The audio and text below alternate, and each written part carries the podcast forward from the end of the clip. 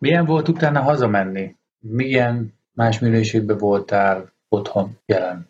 Egy a program után szerintem ugye eléggé, vagy a program közben eléggé átformálódtam. Olyan szempontból, amiket az előbb elmondtam, hogy aztán hogyan láttam a világot, vagy ahogy hazamentem a programról, ott is ezt így lehetett érezni rajtam talán, hogy egyrészt sokkal, de tényleg sokkal-sokkal nyitottabb lettem, nektek közben, kb. a program közepén éreztem, vagy döntöttem el azt magamban, hogy én egyszer tréner leszek az Élmény Akadémiánál. Mert valahogy mert akkor is azt gondoltam, hogy ha részese lehetek annak, hogy valakik olyan szuper programot csináljanak meg, mint mi, megcsináltunk akkor, akkor én ezt szeretném csinálni. Mert, mert hogy azt éreztem, hogy ez tényleg egy ilyen, egy teljesen, teljesen egyedi dolog.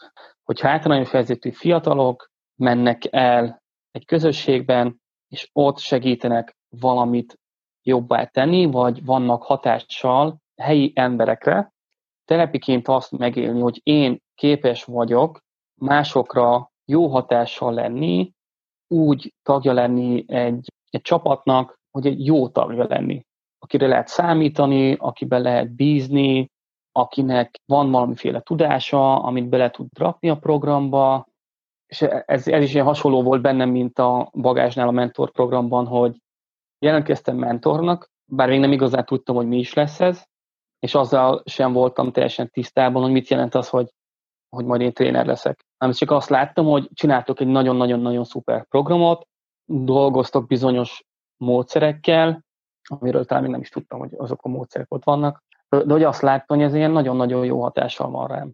Nagyon jó hatással van a csapatra, nagyon jó hatással van mindenkire, aki, akit ez érint valamilyen formában, és azt láttam, hogy ezt a trénerek csinálják, és azt gondoltam, hogy jó, hát akkor tréner leszek én is, mert akkor majd én is ezt csinálhatom.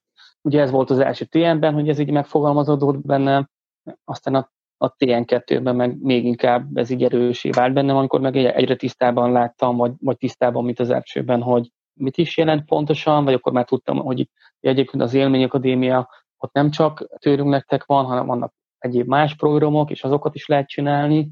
Azok is ilyen tök jól csengtek a fülemben, hogy ez így, majd akkor tréner leszek, és én ezeket így csinálhatom, de nyilván a tőlünk nektek volt a legerősebb.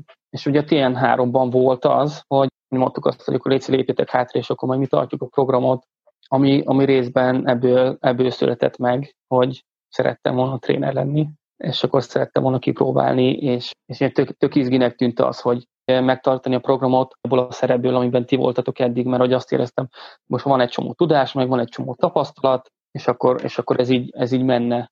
Persze aztán az, az úgy jó volt, hogy nem a, a TN4 lett egyből a, a tőlünk nektek, amit mi tartottunk, mert utána még azért kellett az a két tőlünk nektek, meg az egyéb mindenféle program, amikkel részt vettünk, vagy legalábbis én, hogy én aztán ifi trénerként tudjam csinálni, mert hogy aztán ugye ez mégsem volt olyan könnyű, mint, mint amit én elképzeltem a fejemben, hogy akkor trénernek ilyen, uh-huh. ez így megy, volt még egy csomó vele járója.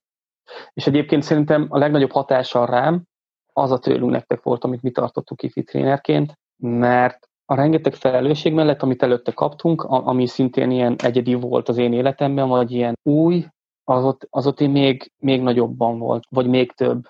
Azt a szerepet már sokkal inkább éltem meg annak, hogy én ott sokkal inkább éreztem magam felnőttnek. Én vezethetek egy csapatot, meg én tartozom felelősséggel emberekért, az egy nagyon-nagyon-nagyon izgalmas tanulás volt, hogy ezt, ezt, ezt hogyan lehet, lehet jól csinálni, hogy felelősséggel tartozó emberekért, vezetőként, trénerként.